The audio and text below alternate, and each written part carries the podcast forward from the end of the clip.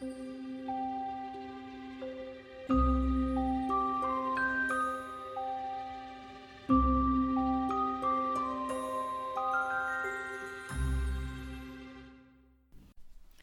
lytter til Harry Podcast.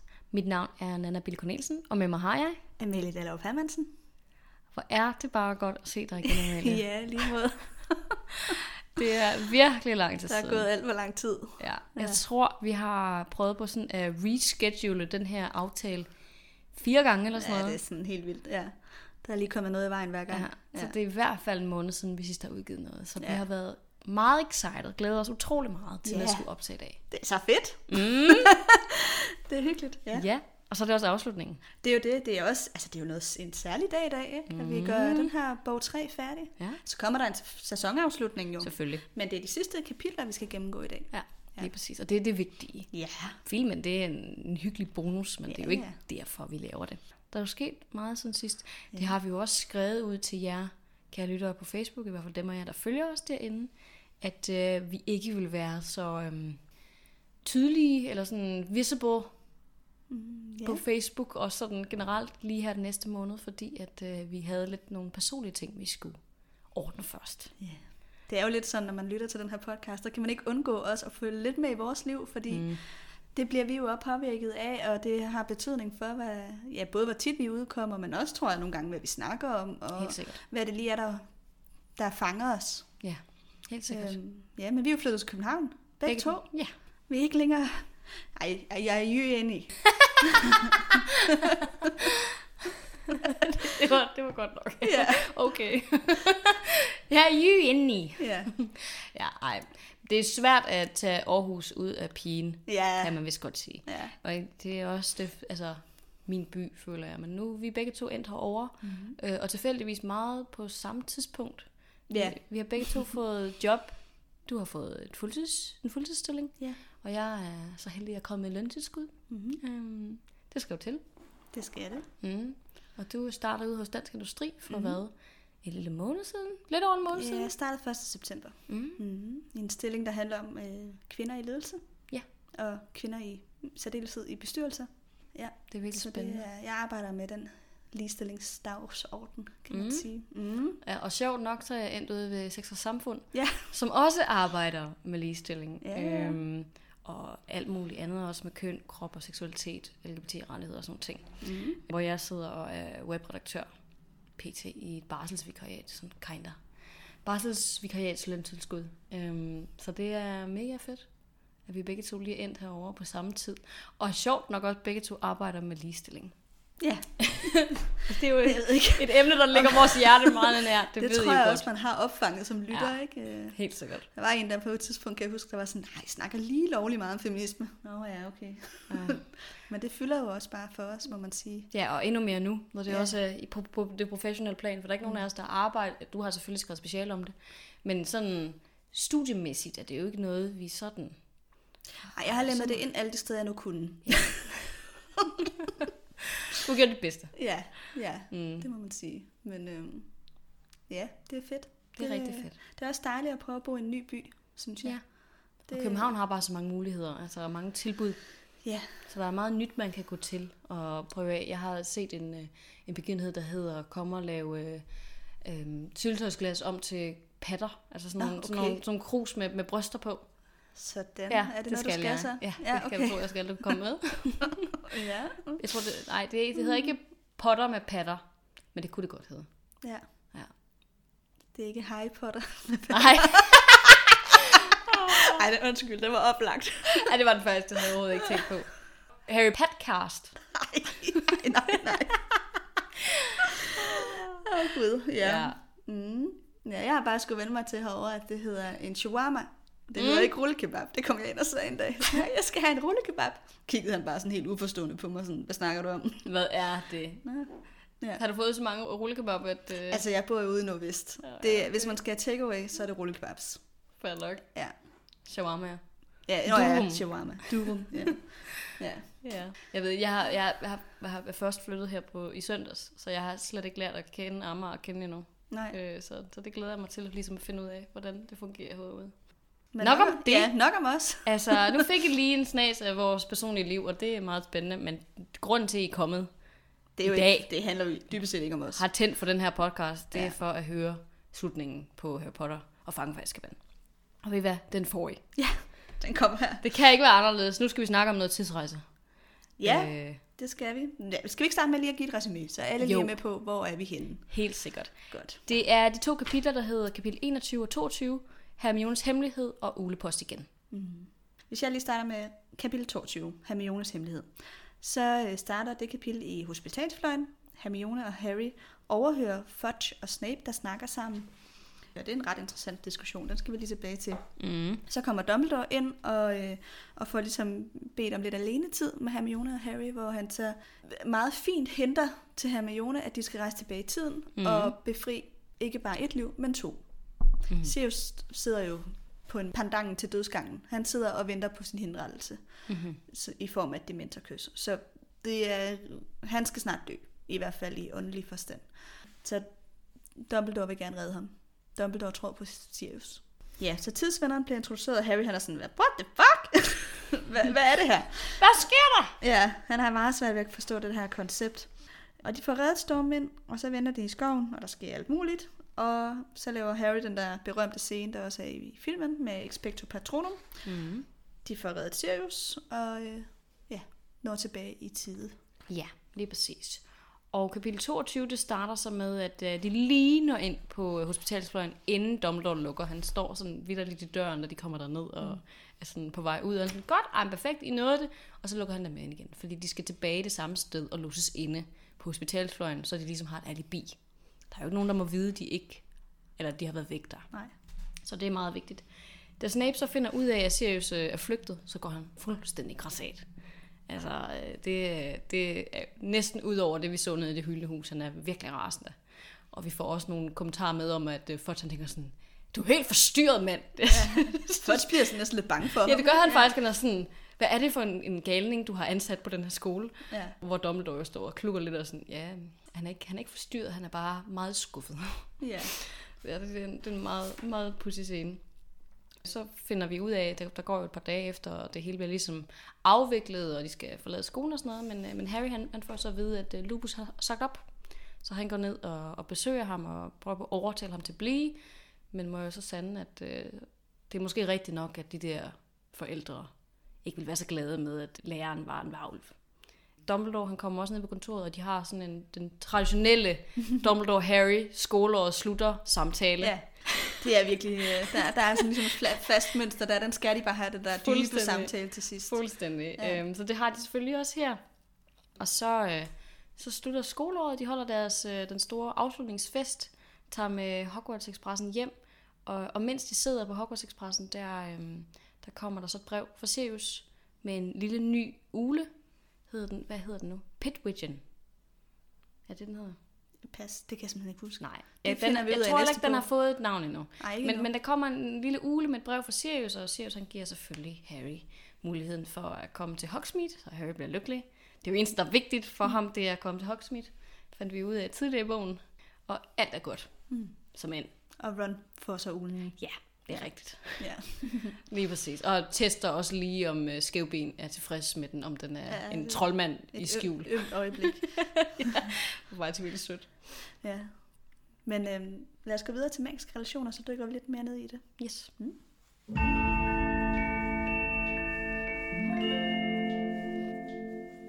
Ja. Nu for, kommer jeg lige sådan til at sidde og tænke, nu hvor du lige gav det her resume, sådan at det er jo egentlig sjovt med de der klassiske øh, Dumbledore-samtaler. Harry-samtaler til sidst i bøgerne, ikke? At de er der Mm. bare faktisk i alle bøger, også i syveren. Ja, Hvor det er Dumbledore er faktisk død. rigtigt. Den, den er der, den er, det er et fast Og holdepunkt i de den der er bøger. der ikke i bog 6.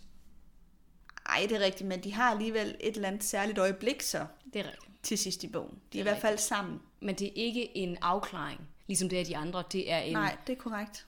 Den Fuck. adskiller sig. der er sket et eller andet sindssygt, og nu er Dumbledore faktisk død. Hvad, hvad gør jeg lige Det er rigtigt. her? Bog 6 adskiller sig. Det er Ja. måske også derfor, at det virker så voldsomt, Ja. at Dumbledore dør, fordi vi er vant til at få den der. Det har vi fået gennem de sidste Ja. fem bøger. Sådan en, en god afslutning på Ja. bogen, hvor vi lige får gjort status, hvad der er sket, hvordan har du det? Han forklarer os faktisk, hvad der er vigtigt, og hvad der ikke er, og hvordan Ja. ja. vi skal forholde os til de ting, der er sket. Ikke? Jo. Han har ligesom været vores terapeut igennem hele den her serie. Ja. Og når han så er væk, så er det sådan, Hvordan klarer man hvad, sig? hvad gør vi? Jo. Det, det er faktisk sjovt, du siger det her, fordi det ville jeg egentlig gerne have gemt til min Dumbledore, øhm, min Dumbledore-snak. Men der er et moment, hvor øh, Dumbledore, da han er inde på hospitalsfløjen, der siger han til dem, der er ikke noget, jeg kan gøre. Altså, Sirius, han, altså, han ser skyldig ud i alles øjne, mm. og der er ikke noget at gøre ved det. Jeg har ikke magt til at omstøde den her beslutning. Mm. Hvor Harry, han, altså, hans verden braser fuldstændig sammen. Han er sådan, hvad gør man, hvis Dumbledore ikke kan fikse tingene? Hvor jeg sidder og tænker sådan, jamen, det er lidt ligesom, når et barn finder ud af, at deres forældre ikke er superhelte, eller ikke kan Ja. redde, redde dem fra alle situationer, at der kommer til at være episoder i dit liv, hvor at du bare er fucked. Altså, decideret ikke? Hvor du sådan, gud, mine forældre kan faktisk ikke redde mig altid. Og det er sådan lidt det, jeg Ja. føler sker her, at, at Dumbledore trækker sløret væk og siger, prøv at jeg er faktisk ikke Gud. Jeg kan faktisk ikke redde verden mm. for jer hele tiden, sådan som jeg egentlig troede, jeg kunne. Det kan han så godt alligevel, fordi han har alligevel en løsning. Klassisk Dumbledore. Mm. Men, øh, men han, han laver lige det her, hvor at vi har 30 sekunder, hvor Harry han bare tænker, gør jeg? Ja, men det er rigtigt. Det er meget, der, der forsvinder noget af den der barnlige naivitet ja. fra Harry på det her tidspunkt. Ja, At, okay, der er faktisk nogle ting, jeg selv skal finde ud af at klare. ja. Alligevel ender dem så med at være Dumbledore, der, der rent faktisk Han præsenterer en løsningen. Ja, lige præcis. Ikke? Mm. Men det er jo lidt, faktisk nu her, hvor vi nu har vi gennemgået snart tre bøger, det er faktisk interessant, hvor lidt Dumbledore fylder i bøgerne. Ja. Men når man tænker på bøgerne, fylder han enormt meget. Mm-hmm. Det gør han i hvert fald i mit univers. Ja. Når jeg tænker på Harry Potter, så er, er Ron og Hermione, de er sådan de to mm. næste efter Harry, der fylder mest, og så er Dumbledore på fjerdepladsen. Ja. Og det passer jo ikke Nej. i forhold til i hvert som fald Snape fylder ekstremt meget mere. meget mere. Hvis man kigger på, hvor meget plads de her karakterer får i bøgerne, mm. så er Dumbledore jo faktisk ikke særlig meget med. Nej. Men det er i, hans, i vores bevidsthed, når vi tænker på Harry mm. Potter, så er han enormt meget med. Ja. Men jeg tror også, det er fordi, at Harry tænker så meget på Dumbledore, og overvejer så meget, hvad Dumbledore har sagt til ham. Det er altid et eller andet relation til ham. Mm. Han er ligesom øh, omdrejningspunktet for meget af det, Harry skal forholde sig til. Altså, hvis han har haft en eller anden samtale med ham, så går han og grubler mere over det. Og det er også sådan, de vigtigste øjeblikke i Harry Potter er bundet op på Dumbledore. Ja, Altså, alt som er vigtigt næsten, hænger sammen med ham på en eller anden måde. Han er, mm. han er omdrejningspunktet for rigtig meget af det. Så nok også derfor. Ja. Men det er faktisk rigtigt, ja. Han er sådan ret distanceret ind til, altså, øh, faktisk bog 6. ja, det vil jeg også sige, bog 6. Det er jo først ja. der, at Harry og Dumbledore har de her ene lektioner, Ja, de får den her relation. hvor at der i hvert fald, de har jo en god relation under hele forløbet, mm. men det er først i bog 6, at de får sådan en, synes jeg, mere individuel, altså en til en Ja. relation, end de har det. nu. I hvert fald, hvor det er mere vedvarende. Ikke? Ja, han bliver mere sådan en mentorfigur, hvor han har været sådan ret distanceret i de andre bøger. Og så har han haft de her afsluttende samtaler. Harry, jeg ser dig Jo, jo, øh, men langt det er væk, men jeg... 10 minutter i en hel bog. Jamen, det er det nemlig. Altså, Altså. vi får ikke meget Dumbledore. Nej. Men, øh, men jeg tror også derfor, at bog 6 er min yndlings. Mm. Fordi, som jeg har sagt tidligere, vi får rigtig meget indsigt i Voldemort, vi får rigtig meget indsigt i Dumbledore. Ja. Og vi får mange af hans guldkorn, og sådan hans sådan, tanker om livet. Det, det, altså, hvis Harry Potter var en selvhjælpsbog, altså, det kunne man sagtens omskrive den til. Det kan vi godt lave en podcast, der hedder Harry Potter og find dit bedste selv, eller et eller andet. Det vil jeg bare bruge Dumbledore quotes. Det kunne man godt. Han er mange Han gode kommer i hvert fald med mange gode, ja.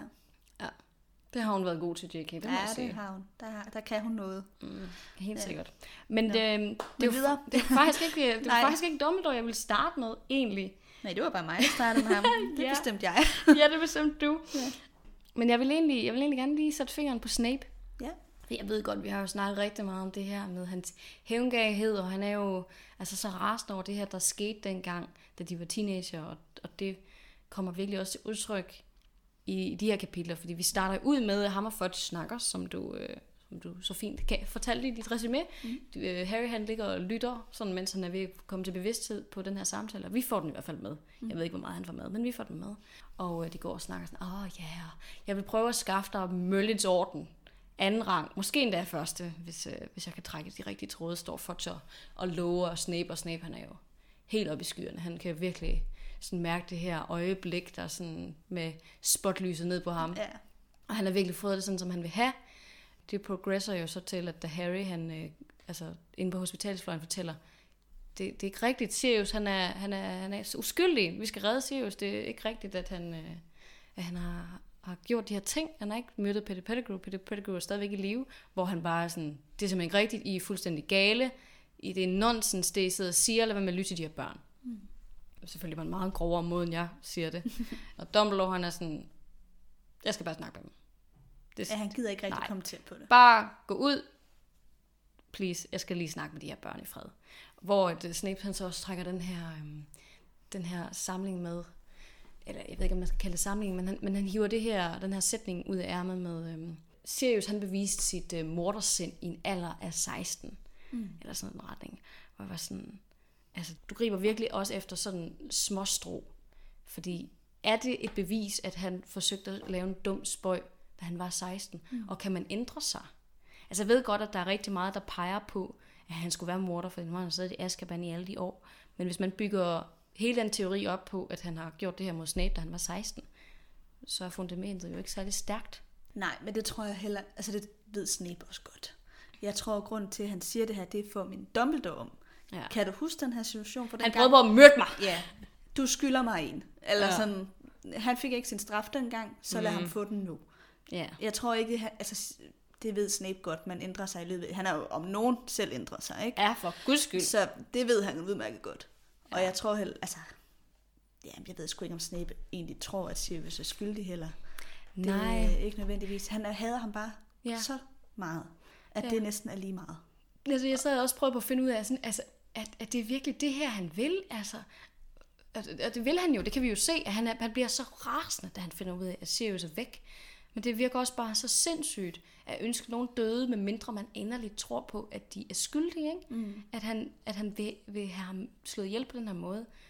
Han dør jo selvfølgelig ikke, men for suget sjælen ud af sig på den her måde, for ødelagt hans sind. Ja, den åndelige død. Altså ja, den, alt, alt bevidstlige ja, lige præcis. Ja. Altså, destruerer hans, hans sjæl, ja. ikke? Altså, decideret. Altså, at, at han ønsker ham det her, og ikke tro, at han er skyldig, det vil bare være så sindssygt. Altså det... Ja, men jeg tror, det er et udtryk for, hvor meget Snape hader Sirius. Ja. Men hvad tænker du så? Tror han, at han er uskyldig, eller tror han, at han er skyldig? Jeg tror, at for... Ja, jamen det ved jeg faktisk ikke. Måske tror Snape, at Sirius er skyldig. Måske tror jeg det ikke. Jeg tror faktisk, det er lidt underordnet ja. for ham. Ja. Det kan godt være. Jeg tror i hvert fald, at han godt kunne, øh, kunne affeje nogle beviser for det modsatte, hvis bare han kan få det, som han vil have det. Mm. Og det er at få hævn. Man kan sige, at i bog 5 især, der ser vi jo Sirius og Snape have lidt mere interaktion i kraft mm. af deres øh, medlemskab i Fønixorden. Ja. Og det er jo ikke der, ligefrem fordi de får et venskabeligt bånd der vel. Nej. Der er det i hvert fald helt tydeligt for øh, Snape, at Sirius er uskyldig. Ja. De har et had til hinanden, men de prøver ikke på at slå hinanden ihjel. Nej, det gør de ikke der. Det er selvfølgelig rigtigt nok, men det kan jo godt være Dumbledore, der har sagt, ved du hvad, tag dig sammen. Ja, det er rigtigt. Men jeg vil bare sige, det kræver meget at tilsidesætte så stærke følelser, som Snape gør for Dumbledore. Mm. Altså, at han siger, okay, du bestemmer. Jeg øh, prøver på at lægge de her følelser væk, og han er også dårlig til det stadigvæk. Det mm. ser vi jo i alle hans interaktioner med Harry i den bog. Og efterfølgende, når han snakker om Sirius, også efter hans død, han er jo enormt ondskabsfuld. Og taler jo ikke pænt om ham. Men, men ikke desto mindre, så øh, altså, han forsøger stadigvæk ikke at myrde ham på den her måde og siger, at vi skal finde dementor, og så skubber jeg dig ind foran den, så hurtigt jeg kan. Ikke? Nej, men det er jo heller ikke ham, der skal udføre den. Jeg ved ikke, om Snape Nej. vil udføre dommen, hvis han nu blev sat over for valg. Lad os nu sige, der var den her situation, men i stedet for, at det var en dementor, der skulle give Sirius kysset, så skulle Snape lave en uh, Avada Kedavra på Sirius. Så er jeg faktisk heller ikke sikker på, at Snape vil gøre det. Øh... Der er forskel på at synes, at nogen skal dø, og på at myrde dem. Jeg vil sige, den måde, han agerer lige det her kapitel, og den måde, han agerede nede i det hyldehus, der vil jeg tænke, at det kunne han godt finde på. Faktisk. Ja, det er jeg så hvis, ikke så hvis, hvis, han, hvis han er med på præmissen om, at Sirius fortjener det, hvis han er skyldig, hvis han har forsøgt at myrde Harry i sidste, altså i hele den her bog, så ja. Fordi mm. det, jeg, jeg sad inde på sådan et forum, hvor, hvor de sådan havde tegnet det op som om, at, at Snape var bange, og ligesom blev konfronteret med den her morder fra hans fortid, da han kommer ned i det hyldende hus, og sådan, hvad skal man gøre? Hans mission i livet, det er at redde Harry Potter. Okay, Sirius har hele tiden forsøgt at dræbe Harry. Okay, hvad gør han så? Jamen, det må jo så være at få fjernet Sirius, ikke? Mm. Hvis man ser det i, ja, ja. i den vinkel, så... Men der igen vil jeg hævde, at der er forskel på at synes, at nogen skal dø, og så selv svinge øksen. Ja. Men det tror jeg faktisk, han ville være villig til. Jeg tror, han er ret koldblodig. Okay. Det Det kunne sige. være en potentiel spørgeskema ting på Facebook. Kan man, man kan lave sådan nogle polls Ja. til vores lyttere. Er øh, Snape koldblodig nok til selv at myrde Sirius? Ja. I den her bog. Ja. Jamen, det, det, Ja, det, kunne være et godt spørgsmål. Hvis I, hvis I har nogle gode svar til det, så skal I være velkommen til at skrive dem ind på Facebook ja. i hvert fald. Men, øh, men jeg synes bare, at det var, det var utrolig interessant, og især hele hans måde at reagere efter det, han finder ud af det, fordi han flipper fuldstændig ud. Mm. Han står og råber og skriger af Harry, og altså, vi ved jo godt, at han har ret. Det er jo det, det, det bedste af det hele, det er jo, at han rent faktisk har ret i, at det er Harry, der er skyld i det. Han kan Øh. bare ikke bevise det. Han kan bare ikke bevise det. Altså skyld i, at Sirius slipper bort. Selvfølgelig, ja. selvfølgelig. Og han, han står og råber ham direkte ind i hovedet foran Madame Pomfrey og Fudge og Dumbledore. Og, og Fudge står, som du siger, helt skræmt. Og sådan, altså, hvad fanden sker der? Og du kan sgu da ikke stå og råbe, det her barn styr dig. Altså, hvor, hvor han bare er sådan, det er Harry Potter, der er skyld i det. Han, han laver altid de her ting. Det er altid hans skyld. Hvor han virker ja, fuldstændig væk, mm. ikke? Og så siger Dumbledore også et eller andet med, ja, altså, så skulle det jo være, med mindre at de her børn har været øh, to steder på samme tid, så kan det her altså ikke lade sig gøre. Og det er jo præcis det, de har. Ja. Så han giver jo faktisk forklaring lige der. Men ja, Det er, Det det var var så- et ret genialt træk øh, fra Dumbledore, ikke? Ah, men han gør det hele tiden. Han, altså, det, hvis vi kan lave en glidende overgang til, hvad hedder han, øh, til, til Dumbledore, ting, jeg vil sige om ham, så må jeg sige, jeg synes faktisk også, at det er ret øh, oplagt, at han selv har lavet en lille smule tidsrejse mm. i det her kapitel. Fordi han er så øh, bevidst om, hvad der sker, da de rejser tilbage i tiden. For eksempel, øh, Harry og Hermione er taget tilbage nu, og de, øh, de skal have fat i Stormvind. De venter uden for hytten. Og så kan man høre øh, Dumbledore sige til McNair, Øj, du skal lige underskrive. Han, øh, han udsætter lige tiden, så, så, så Harry han kan nå med Stormvind hen til skoven. Mm. Man kan stå og tænke, Nå, men det kan da være et tilfælde. Men jeg tænker også, okay, fair nok, et tilfælde. Men det fortsætter ligesom bare. Mm. Da de så kommer ud af hytten og kan se, at Stormvind er, øh, er væk, så siger han sådan noget med, altså McNair, vi må jo søge efter den. Den kan ikke være langt væk. Den er, den er lige forsvundet. Jeg har lige set den stå udenfor. Så siger han, Nå, jamen det, det kan du da godt. Du kan da undersøge hele himlen. Hvem vil være så dum, at de ikke bare vil flyve væk på den? Altså, gør mm. du det? Nu skal jeg ind og have mig en, en, brandy, eller hvad fanden er han er. Sådan et eller andet, hvor man står og sådan... Han ved tydeligvis noget. Ja. Altså, Men det er jo ikke nødvendigvis øh, på grund af en tidsrejse, at han har observeret de her ting. Det kan jo også være øh, hans øh, evne til at læse tanker. Ja, men jeg tænker, hvis Hermione har en tidsven, og jeg ved godt, hun siger rigtig mange gange i de her kapitler, du må ikke lade dig blive set af nogen, og især ikke dig selv, hvis du tænker, du, at du er vanvittig og prøver måske at angribe dig selv, så tænker jeg, at Dumbledore vil være så, øhm, det ved jeg ikke, klog, eller vidne, eller på en eller anden måde. Forstående, Ja. at han ville godt kunne rejse tilbage i tiden og forklare sig selv. Prøv at høre, jeg har sagt til Harry og Hermione, at de skal gøre det her, øh, og det gør de, så vil du ikke lige prøve sådan, øh, ja, hjælpe dem lidt. Ej, det, det tror jeg ikke. Men, Det gør du ikke? Nej, det tror jeg ikke. Men jeg tror, at Dumbledore ved, at de er der. Jamen, ved han, at de er der to gange? For det er de jo. De ja, er der det jo er to de jo, gange. Det er de jo, der, de er jo to gange. Hvordan skulle han kunne altså, for, Ja. forstå det, tænker jeg? For så skulle han... Hvis han har set dem to gange på to forskellige tidspunkter. Ja, men det har han bare ikke. Altså, det, de, de Hvad- gør i hvert fald et meget stort om. nummer ud af, at de ikke bliver set af dem. Ja, men Altså, jeg synes, det giver utrolig god mening, fordi jeg tænker, hvis der er nogen, der skulle kunne håndtere at møde sig selv fra fremtiden, så skulle det være Dumbledore. det vil jeg også give dig ret i. Han vil godt kunne øh, forstå det op i hovedet, Ja. at hvad der lige der foregår. Jeg bliver ikke angrebet af en eller anden falsk version af mig selv. Han vil sikkert kunne have en eller anden form for kodeord, eller kunne lave en aftale med sig selv. Ja, om, at at hvis jeg jeg- nogensinde ser mig selv, så skal jeg ikke blive bange. Eller, Lige præcis. Ja, et lige eller andet. præcis. Men, ja. Han står bare og morer sig. Altså, han ved tydeligvis, hvad det han, handler jeg er helt med på, at han, han ved, hvad der foregår. Det er så indstuderet, eller sådan, det er så ikke tilfældigt, Ja. at han må vide det. Mhm. Mm-hmm. Ellers så, så var der sket et eller andet. Altså, Ja. Med mindre at J.K. Øh. Rowling simpelthen bare har skrevet det her, for at han skulle stå og sådan grine lidt med på sidelinjen. Men det tænker jeg bare vil være lidt random, hvis... Ja. Men en teori er så, at det er fordi, han selv har rejst tilbage i tiden og opdaget de her ting. Det kan, altså, hvis den teori skal føres ud, så kan man jo sige, at den kunne, det kunne han jo så gøre, og så vende tilbage til hospitalsfløjen og fortælle Harry og Hermione, I skal gøre sådan og sådan. Altså, I skal rejse Ja. tilbage i tiden, fordi han har observeret, at det er det, de skal gøre. Ja ja. Ja, det kunne han godt. Altså, jeg havde egentlig bare mere forestillet mig, at han fortæller øh, Harry og Hermione, okay, I skal gøre det her, og så på et eller andet tidspunkt inden da, eller efter da, han kan selvfølgelig ikke nå at gøre det efter, men inden at han har været oppe i hospitalsfløjen og fortælle dem det, der har han selv rejst tilbage til sig selv tre timer inden og sagt, prøv at høre, nu går jeg lige op og siger til de her børn, at de skal, der, der sker en masse lort lige om lidt. Lige om lidt, så fortæller jeg de her børn, at de skal selv rejse tilbage i tiden, og du skal prøve at trække tiden ud.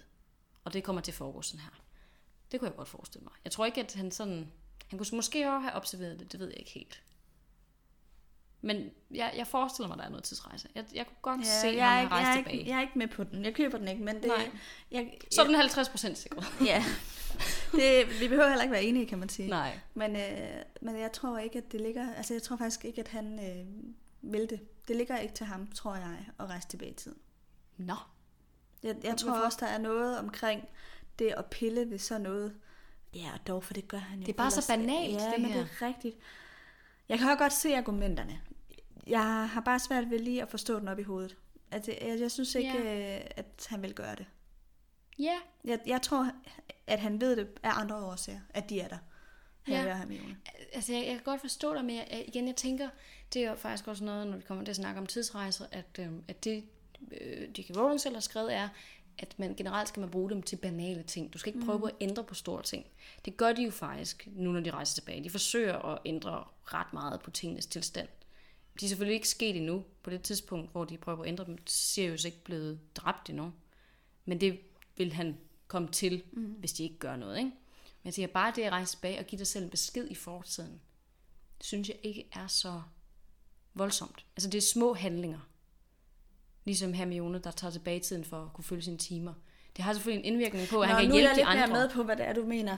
Så det, du siger, det er, at Dumbledore rejser tilbage i tiden, møder sig selv, inden Ja. han møder McNair og Yes, Fudge, yes. og siger, du skal lige trække tiden ud. Nemlig. På den måde? Ja. Okay. Det vil i hvert fald give, altså forklare, hvorfor han er så, øh, altså står og griner så meget af det, og sådan men, står og morer sig. hvis det er sket, kan man jo ikke... Og, altså, ej, det er også, det her det bekræfter bare, hvor forvirrende det er at forstå mm. konceptet Det er tidsvenner, ikke? Fordi jeg tror, måske mange lyttere er stået lidt af på vores samtale nu. men, men det er fordi, jeg tænker, hvis Dumbledore, altså en, en Dumbledore, der rejser tilbage i tiden, vil jo allerede have set, hvad der er sket. Ja, ja. Og det kan man jo ikke ændre. Han kan jo ikke Nej. ændre den adfærd, han har haft i første ikke. runde. Nej.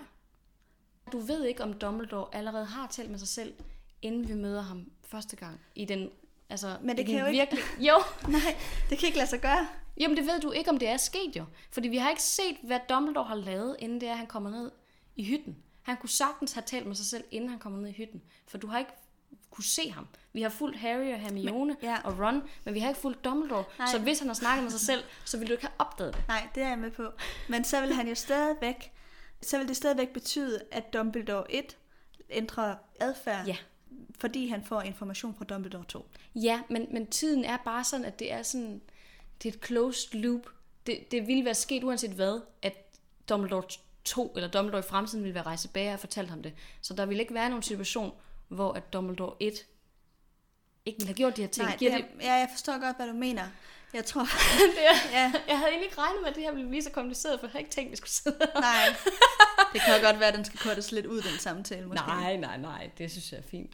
Men altså, ja, det er, det burde jeg måske have forventet, at det ville være kompliceret, det her tidsrejse. Men, øh, men ja, vi prøver at holde tungen lige i munden. Ja, Lad os gå videre. ja. Jeg synes i hvert fald, at det var skide interessant, det her med Dumbledore.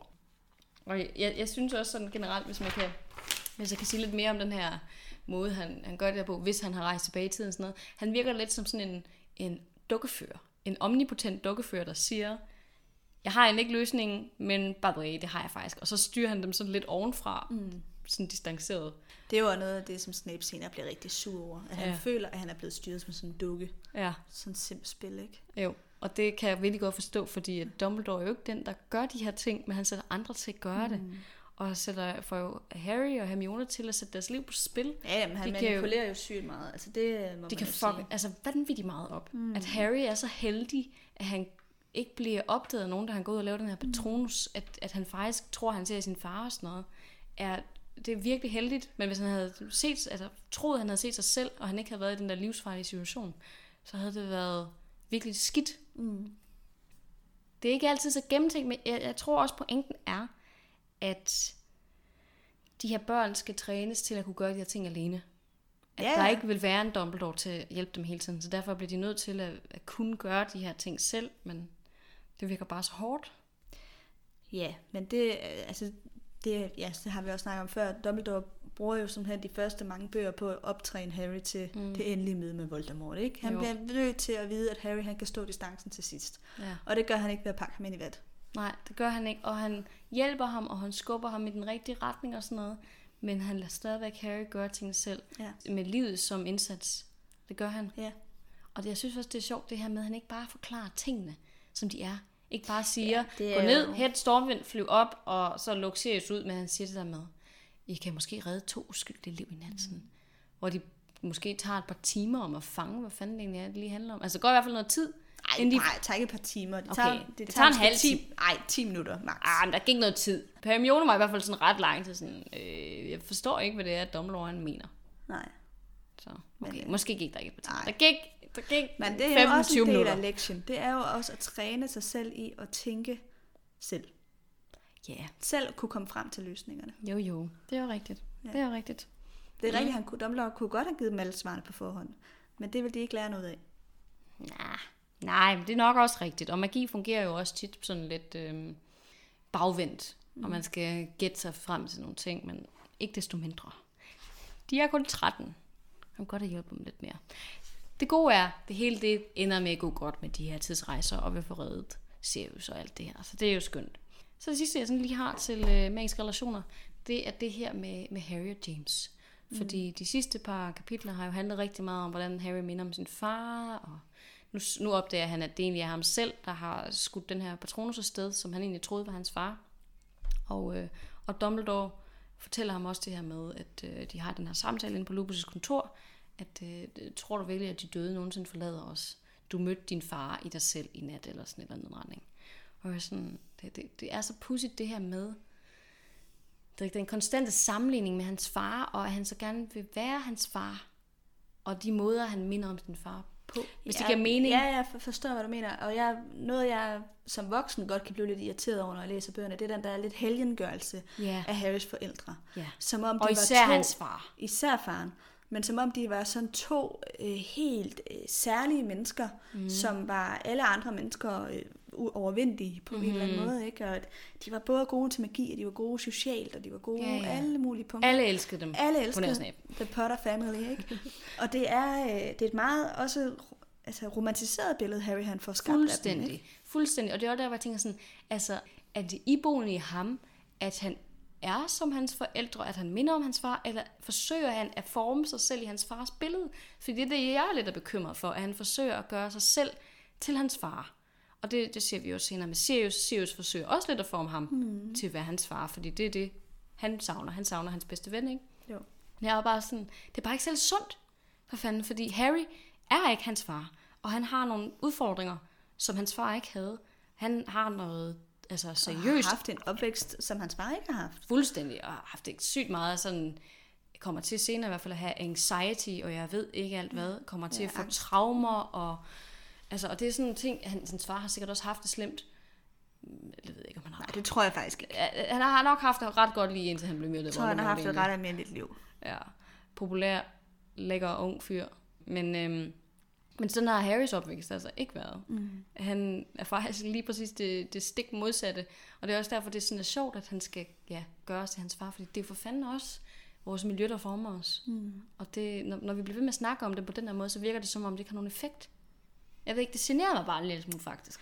Jamen, det, det, generer også mig. Men noget andet, der også generer mig i den kontekst, det er det der meget øh, romantiseret billede af en forældre-barn-relation. Ja. Som om, at hvis at Harry og Lily havde været i live, at så havde det været sådan et helt problemfrit liv, Harry havde haft med sine forældre. Mm-hmm. Og det synes jeg også er lidt... Øh, ja, nu skal lige finde det rigtige ord, men det, men det er i hvert fald ikke så retvisende for, hvordan Nej. de fleste børns relation er med deres forældre, eller forældres relation er med deres børn. i hvert fald som læser er det jo også et lidt hårdt billede at skulle sætte sig op imod. Jeg tror mm. da ikke, der er nogen... Det hele det der romantiserede billede, øh, Harry har af hans forældre, det er der ikke nogen, der kan leve op til. Nej. Men jeg tror måske også, altså det kunne i hvert fald, hvis man skal bygge den lidt videre, at det er måske også det, der er en, en del af pointen. At fordi han ikke har haft de her forældre, så bliver de sat op på en pedestal. Ja. Vi hører jo ikke Ron snakke om sine forældre på den her måde, eller Hermione. Nej, men han har med også et godt forhold til sine forældre. Det har han, men det vi hører om, det er den måde, han bliver negligeret. Jo, eller jo. at hans forældre er pinlige. Ja, at hans familie ja, ja. ikke har råd til ting. Altså det er ikke vi får at se de gode ting, vi får at se, at han får gaver, han får kærlighed, og han har det hyggeligt med sine søskende, og der er de her sådan familierelationer, som er både sådan lidt træls, men egentlig mest gode, ikke? Jeg synes, han har det mest idylliserede familiebillede af alle. altså, det er jo så idyllisk, at de bor derude ja, på landet i det der ja, vindelhus, og øh, der er hygge, og det er det, det nære, og, og ja. det er nogle gode værdier, det er ikke det materielle. Jeg synes, det er hele... Men det er ikke sådan, han framer det. Nej, det gør Ron ikke selv, men udefra set det har han det med med godt, ikke? Det er rigtigt. Det og det havde også været urealistisk, hvis ikke de havde haft lidt småskænderier. Men faktisk er de der småskænderier med til at gøre det hele perfekt. Ja. Hvis ikke de havde været der, så havde det været det er rigtigt. urealistisk. Altså jeg vil sige, ting er også den måde, de bliver set på i det magiske samfund, er jo faktisk lidt, de er nogle tabere. Altså især materielt. Mm. Det er sådan, andre ser dem. Det er sådan, vi får dem fremstillet. Men du har ret, hvis man, hvis man skulle se på dem sådan uden for det perspektiv, som, som vi får fremstillet dem i, så har de det faktisk utrolig godt. Og det, det, det synes altså, man jo også, hvis du skulle har. vælge en familie, du skulle være en del af, af alle dem, vi bliver præsenteret for, vil du ikke vælge Weasley-familien? Jo da. Ja. Det er jo nu også det eneste, vi sådan rigtigt. Altså, Ej, vi møder vi Lucius, og vi møder, øh, vi møder familien Weasley. Er der og andre? Nevils og Jonas Jo, men det er meget forældre. lidt. Det er meget lidt. Vi møder faktisk ikke Nevils. Vi møder kun hans jo, bedstemor. det gør vi. Han møder jo hans forældre. Jo, jo, men altså... Nej, men vi hører da også om hans opvækst, og vi hører da ja, også det er om rigtigt, det er Lunas rigtigt. Øh, far og hende, altså, Sandt. der har en, en speciel Sandt. relation. Og... Men jeg vil sige, jeg tror faktisk, du har ret i forhold til, at der er rigtig mange af de børn, der har mistet nogen i forbindelse med troldmandskrigen eller lignende. Altså dem i den her, den her generation har faktisk haft det ret hårdt. Fordi deres familier er blevet... Øh, yeah altså på den ene eller den anden måde blevet mærket af troldmandskrigen. Mm. Lige Luna, det er så fordi hendes mor hun dør i et eksperiment, men ikke desto mindre. Så er det måske en en generation, hvor man burde forvente, der var ret mange af dem, der, mm. der havde en, en afdød forælder, ja. eller onkel eller tante eller sådan noget. Ikke? Ja. Men øh, familien Weasley er på en eller anden måde blevet forskånet for det, indtil ja, senere. senere. Ja. ja. Men anyway, det, det, der irriterer mig ved hele den der James Harry ting, mm. det er det der er meget idealiseret ja. familiebillede Harry han har, og jeg synes ikke, der er nogen, der rigtig... Jeg synes tværtimod, øh, hele hans, alle hans omgivelser, de, de bekræfter den. Mm-hmm. Og de fastholder den også. Det gør de. de. Der er ikke nogen, der siger, Nå jo, men altså så faktisk så havde De James... var okay. Ja, eller James havde jo faktisk også en side, altså, hvor at han altid øh, afbrød folk, når de snakkede, eller... øh, altså sådan... Så bøvsede ved middagsbordet. Ja, men eller am, Lily var faktisk også lidt snobbet, eller det tror ja. jeg så ikke, hun var. Men, men du ved, sådan et eller andet nuancering Prøv at hive dem lidt ned på jorden. Ja, at ja. alle folk har sgu da nogle irriterende sider. Ja. Ej, det er rigtigt. Altså den måde, vi får dem fremstillet på, er utrolig... Øh idealiseret, og det er også det billede, vi, altså, vi får det der brev, ja. hun har skrevet med Harry, der flyver rundt på den der kost, og det var sådan, åh, hvis bare han havde haft de der forældre, så havde alt været godt. Og altså, så, så ville der have været nogle andre problemer, hvis han ja. havde haft de forældre. Ja. Den eneste, der egentlig sådan rigtig forsøger at, at hive dem sådan lidt ned, det er Snape. Men han trækker dem så helt ned. Ja, det er jo kun far. Øh, ja, det er rigtigt. Ikke? Men han ja. gør det jo også, også bare på en så overdrevet måde, at Harry ikke tager det ind. Det er det, og plus han har, er jo heller ikke neutral det her overhovedet. Nej, det må men, øh, men jeg er glad for, at du godt kunne se noget pointe i den der, for de havde været sådan lidt, jeg kunne ikke lige sådan helt formulere, hvad det egentlig var, jeg ville med det, men der var et eller andet for det mm. der. Så det er jeg glad for. Men det var, det var det, jeg havde til magiske relationer. Ja, jeg har øh, faktisk øh, kun to ting, og mm. det er korte. Det er sådan lidt i forhold til filmen. Jeg synes, det er interessant, at øh, det her kapitel, kapitel 21, mm. at det er så kort. For det er kapitel 21, det er hele den her tidsrejse tilbage i tiden, mm. fra hospitalsfløjen til de kommer til hospitalsfløjen igen. Ja. Og i filmen er det jo en relativt lang scene, i hvert fald mm. i forhold til resten af filmen. Ja. Og i bogen er det jo så, hvis man sammenligner med resten af bogen, et ret kort mm. tidshorisont, vi har her. På er det, det kun et kapitel faktisk, eller halvandet kapitel? Nej, det er kun et. Ja, man kan, man kan sige, de jo... Ja, okay, de når selvfølgelig tilbage der til Dumbledore. Det er et helt kapitel, men det er bare ja, ikke meget i forhold til, at der er 22 kapitler. Nej. Så bruger vi kun et kapitel på at rejse tilbage i tiden. Nej, Men det står for mig som et meget ikonisk kapitel. Mm-hmm. Faktisk, når jeg tænker på hele serien samlet, så tænker jeg også på det her kapitel som et ret vigtigt kapitel. Ja. Fordi vi får hele den her tidsrejse-dimension ind. Lige præcis. Ja, det var bare en iagttagelse egentlig. Og så kan jeg godt lide her i det her kapitel, at uh, Sirius han skynder sig afsted. Mm. Efter de har befriet ham i, i film, der har de sådan en lang samtale. Og du er din øh, fars søn, Ja. og Hermione, du er i sandhed den stærkeste, eller mag- dygtigste heks, eller hvad det er, han siger. De har sådan en lang Det er så afskedsscene. I den her, der er de bare sådan, Nå, farvel, Videre. videre. Ja. Altså, de når faktisk ikke rigtig at snakke Det er heller ikke rigtig tid til de det. har ikke tid til det. Og det er jo meget mere realistisk. Mhm. Mm-hmm. Altså for fanden, om et øjeblik kan de komme rendende Ja. med dementorerne, ikke? Der er jo slet, altså, Men jeg hader, når det folk er så irriterende det i den der film, at det er der, og det Ja. irriterer mig hver gang, jeg Men den. de gør det ofte. De gør det ofte i sådan nogle film. Øh, næsten uanset hvorfor en type det er. Hvis der er nogen, der dør, eller forsvinder, eller skal væk, eller et eller andet. Ja, det bliver trukket i det, langdrag. altså, ja, det værste eksempel, jeg har set, det tror jeg, det var en af Hobbiten-filmene. Hvor der er sådan en dødscene, hvor der bare er en, der er blevet sådan stukket i brystet med et spyd, og så bare ligger og snakker i 10 minutter. Og bare sådan, Ja. for fanden mand, så dø dog. ja. Altså, så død dog. vi ved jo godt, videre. Jamen, det er også, vi ved Altså. jo godt, det vil ske. Kom nu videre for helvede. Ja, og ikke alt det der, hvis du bliver, hvis du bliver stukket i brystet med et spyd, så er du død. Ja, Dø. ja. Altså, det her det er bare irriterende. Ja. Men øh, Lad os gå det var videre. lige et sidespor. ja. Mm. Til uh, frileg. Yes.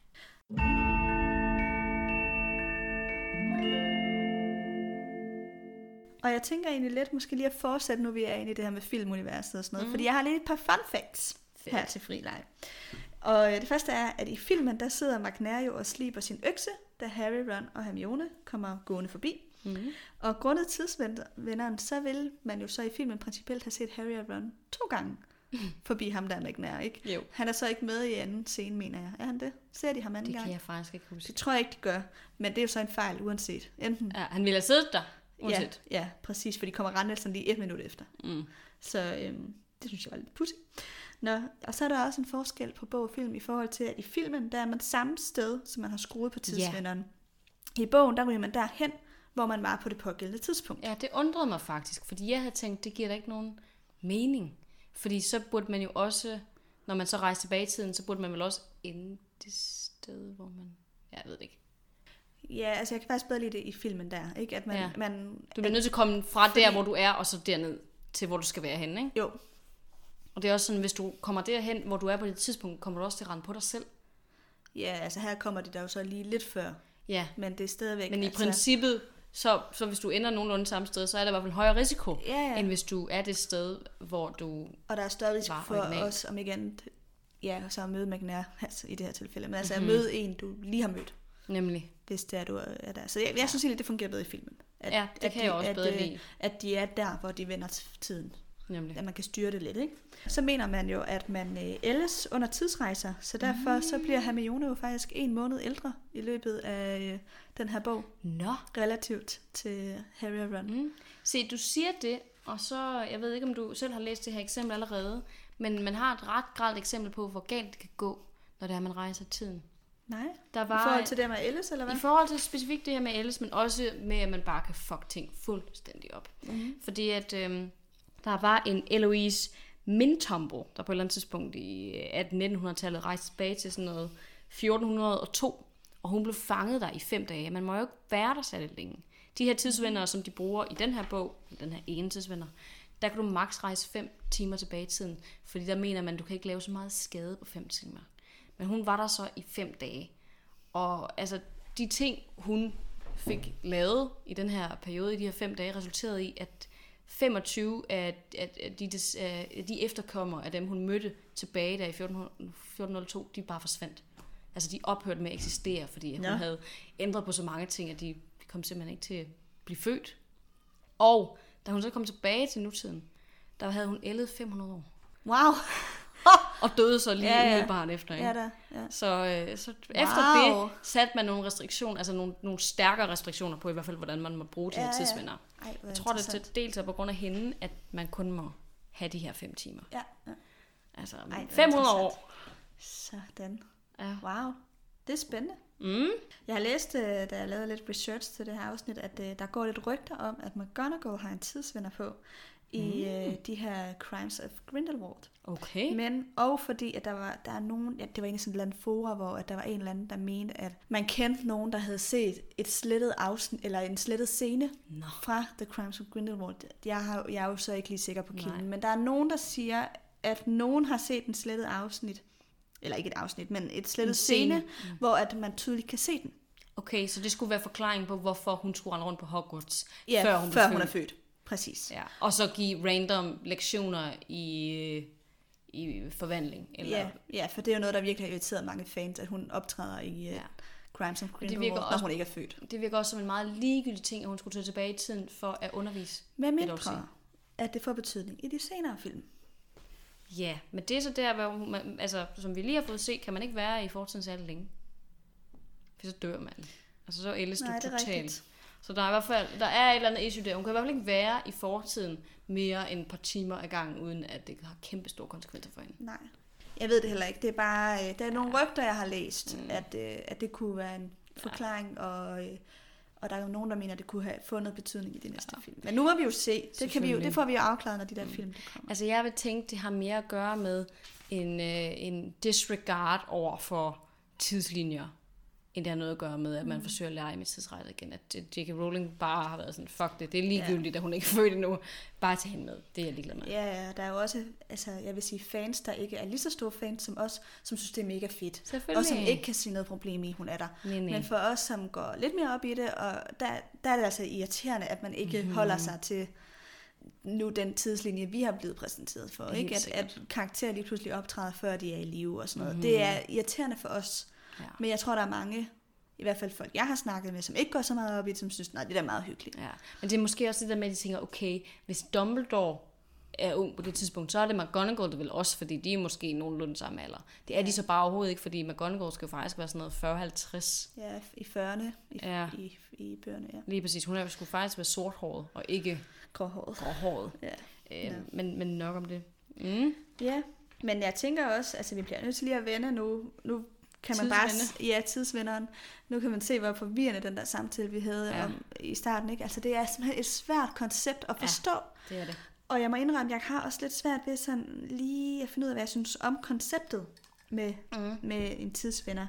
Øhm, der er jo sådan lidt med det her med selvopfyldende profetier, når man så Ja. går tilbage og laver noget om, man godt ved, hvad ske, og at anden gang, ja, altså det er sådan, jeg ved ikke rigtig helt lige, Ja. ja. om jeg bryder mig om det. Nej, det kan jeg godt forstå. Altså, jeg, jeg ved, nu sad jeg også og researchede lidt på det, jeg ved, at J.K. Rowling selv har været ude og udtale efterfølgende, at hun måske tog lidt let på det. At hun godt kan se nu, at det var måske, øh, hun, hun var gået lidt for, for øh, naiv til opgaven med det her Ja. tidsrejse, og havde egentlig tænkt, det kunne hun ordne sådan forholdsvis let, men at det var måske ikke så lige til. Og det var også derfor, hun destruerede tidsvinderne lige umiddelbart efter. Nå. Så tog dem så op Jeg i den nye at bog. Sige, så virker det så lidt dumt, at man så har det med i uh, Cursed Ja. Child. Men Ja, ja, men der må have været, det er jo, det er jo en mulighed for at kunne gen, genopleve nogle døde karakterer, og så tilbage og ændre Ja, på nogle, ja. nogle ting og sådan noget, ikke? Men, øh, men, men det har hun i hvert fald sagt, at det, det var en, en god løsning for hende lige at få sagt, det her, det bruger vi igen. Ja. Det, nu har vi haft one try, og der skete ikke noget der, og der var ikke en masse plothuller og sådan noget. Jeg fik det sådan løst ret godt, men hvis jeg begynder at gøre for Man meget skal i med hvert det fald her, passe på med det, fordi det kan meget hurtigt gå meget galt. ja, og det bliver meget hurtigt mærkeligt. Ja. Altså, virkelig. Ja, ja. Hun, jeg synes, hun succeedede med, at det ikke blev for underligt. Mm. Altså, det, det fungerer, og der er selvfølgelig nogle ting, man lige skal sådan wrap sit hoved rundt om. Det her med, at Harry han kan redde sig selv fra dementorerne, og så skal tilbage og Ja. faktisk lave den her handling, og så... Altså, det, det er altså, lidt som der sådan nogle jo krøller. Også, ja, og der er jo også det der paradoks. Vi får hele tiden at vide, at man må ikke ændre på noget, mm-hmm. og det er det eneste, de gør. Ja, Harry og Hermione tager tilbage for at ændre på alt. ja. Så Men det er en ændring, der på en eller anden måde er accepteret af tidslinjen. Ja, det kan godt være, at vi lige skal sige en spoiler alert. Nu ja. Ja. diskuterer vi lige Cursed Child. Ja, så må I lige øh, spole over de næste to minutter.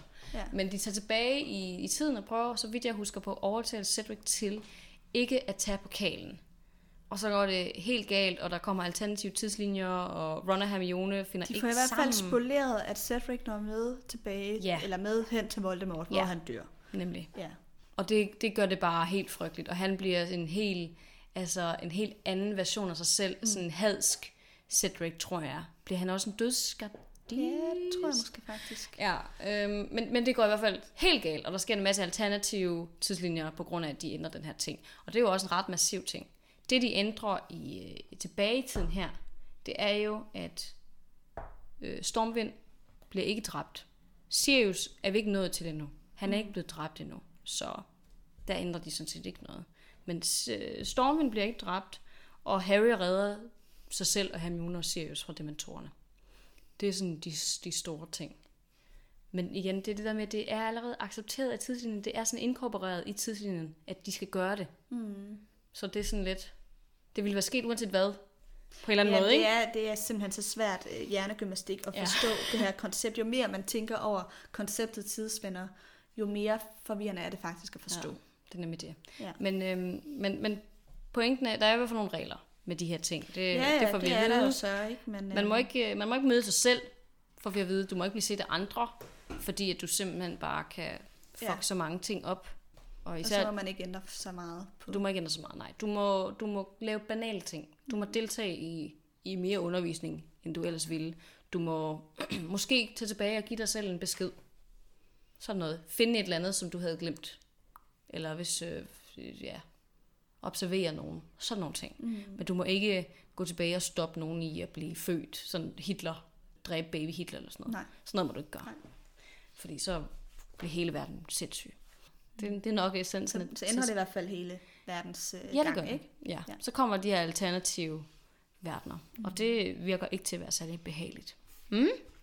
Var det sådan essensen af tidsrejse? Ja, Vi havde det der. tror jeg. Perfekt. Ja.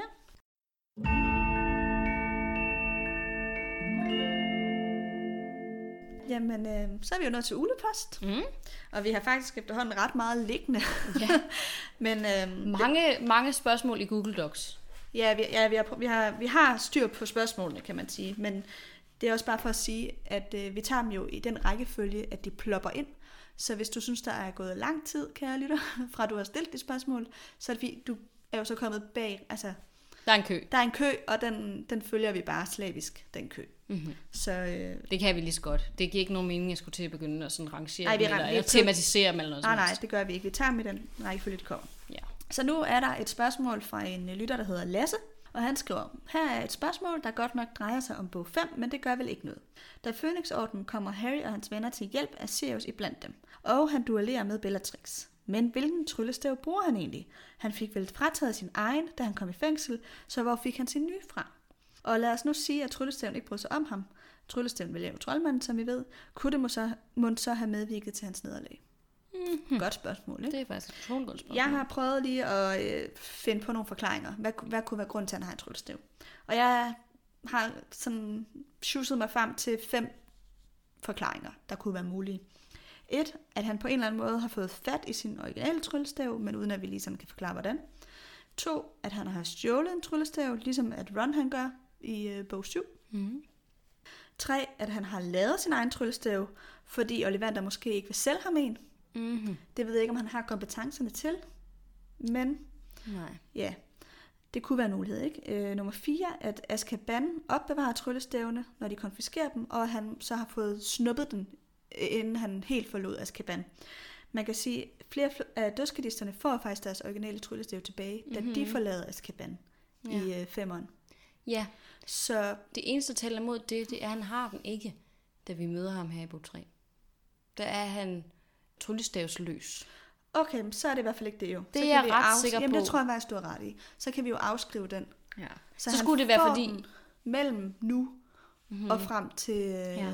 Til næste bog. Jeg kunne forestille mig grunden til, at de andre dødskallister har fået dem, at, øh, at efter de er kommet ud, så har, at har Voldemort i høj grad kontrolleret Azkaban. Ja. Og så har han let kunne få adgang til de tryllestave igen. Ja, og så de kunne tage tilbage og måske hente dem. Eller et Det eller tror andet, jeg også. Der er også en femte mulighed, at han har fået et fra en tryllestav fra et medlem af Phoenixorden, som hed en til overs, eller fra et afgået øh, familiemedlems død. Ja. Altså, det, det tror jeg, det er måske det, der er mest likely, fordi Du tror mest på, at femmeren er sandsynlig. Ja, fordi jeg tænker, Ollivander, hvorfor skulle han lige... Hvorfor skulle man informere ham om, at Sirius Black altså, er levende? Det er en ret stor risiko at begynde at blande ham ind i, lige pludselig skulle Ja, lave ja, en ny tryllestav til Sirius, ikke?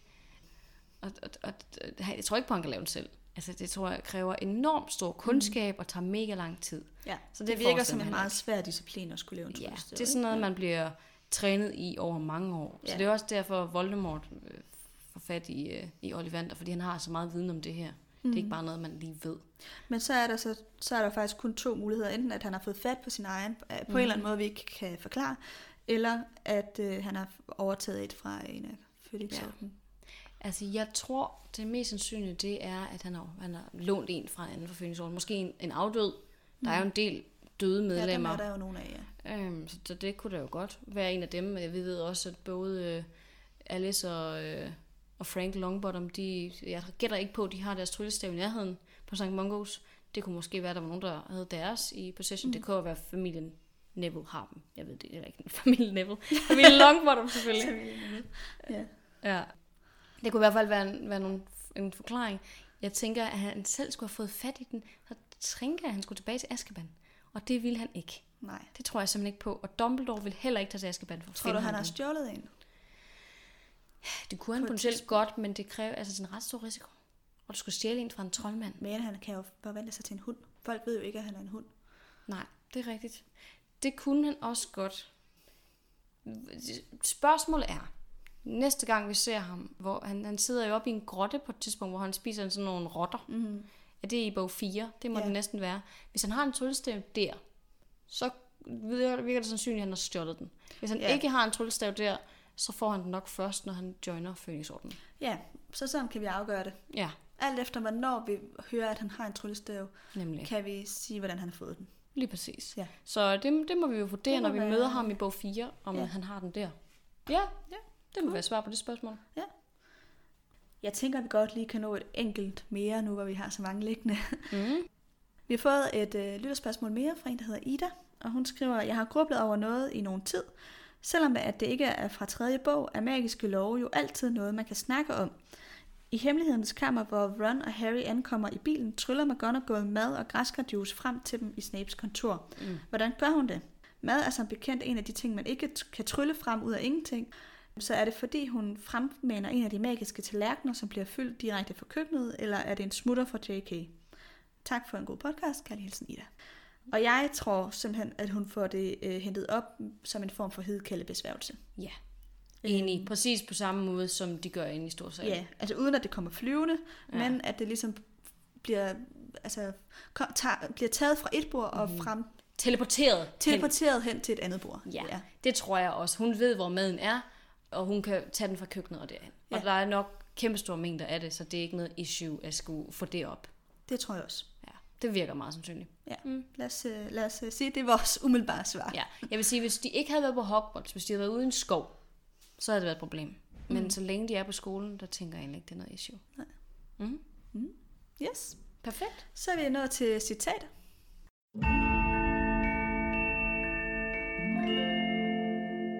Hvis nu jeg tager et fra kapitel 21, så kan du tage fra kapitel 22. Det er bare perfekt. Er det ikke det, vi gør? Jo.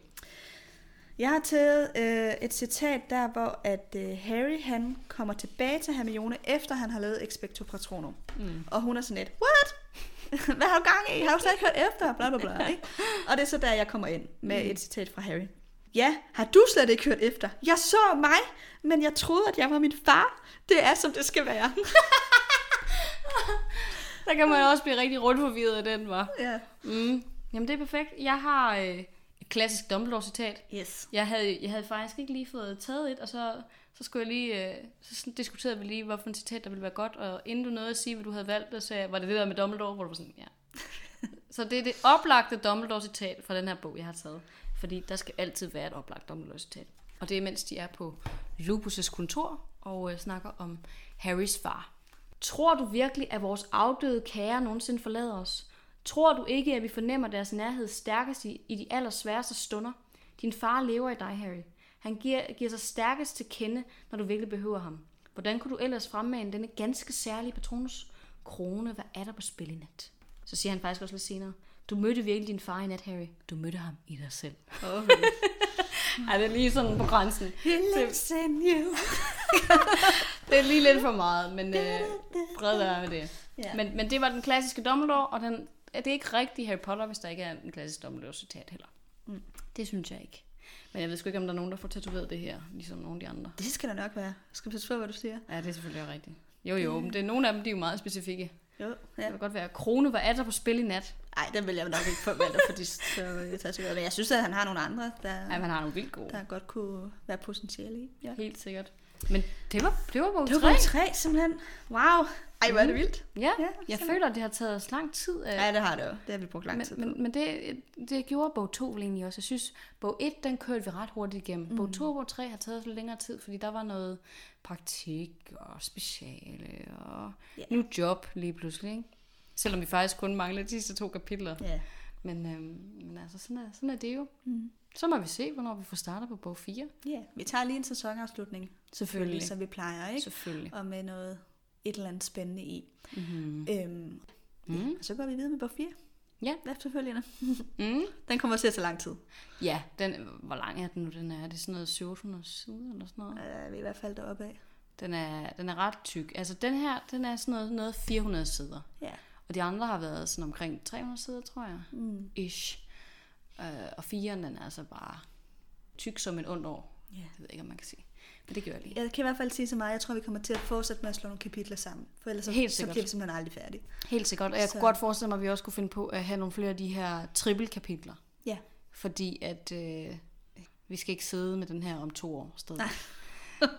Det bliver jo langtrungen for lytterne, ikke? Det er nemlig det. Så. Men, øh, men det, det, det er en god bog, og jeg glæder mig til at Mm. komme lidt mere altså, ind i historien, og det er lidt mere dystre, og også til at skulle diskutere alle de ting, der er galt med den film især. Ja, Det ser jeg utrolig meget frem til.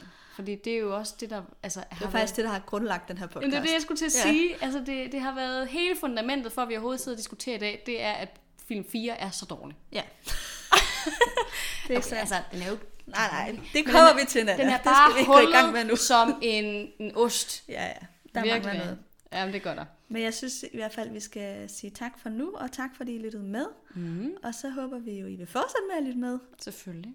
Det, øh, det betyder i hvert fald rigtig meget, at, øh, at I har lyst til det. Helt sikkert. Så øh, tak for i dag. Ja, tak for i dag, Amalie. thank you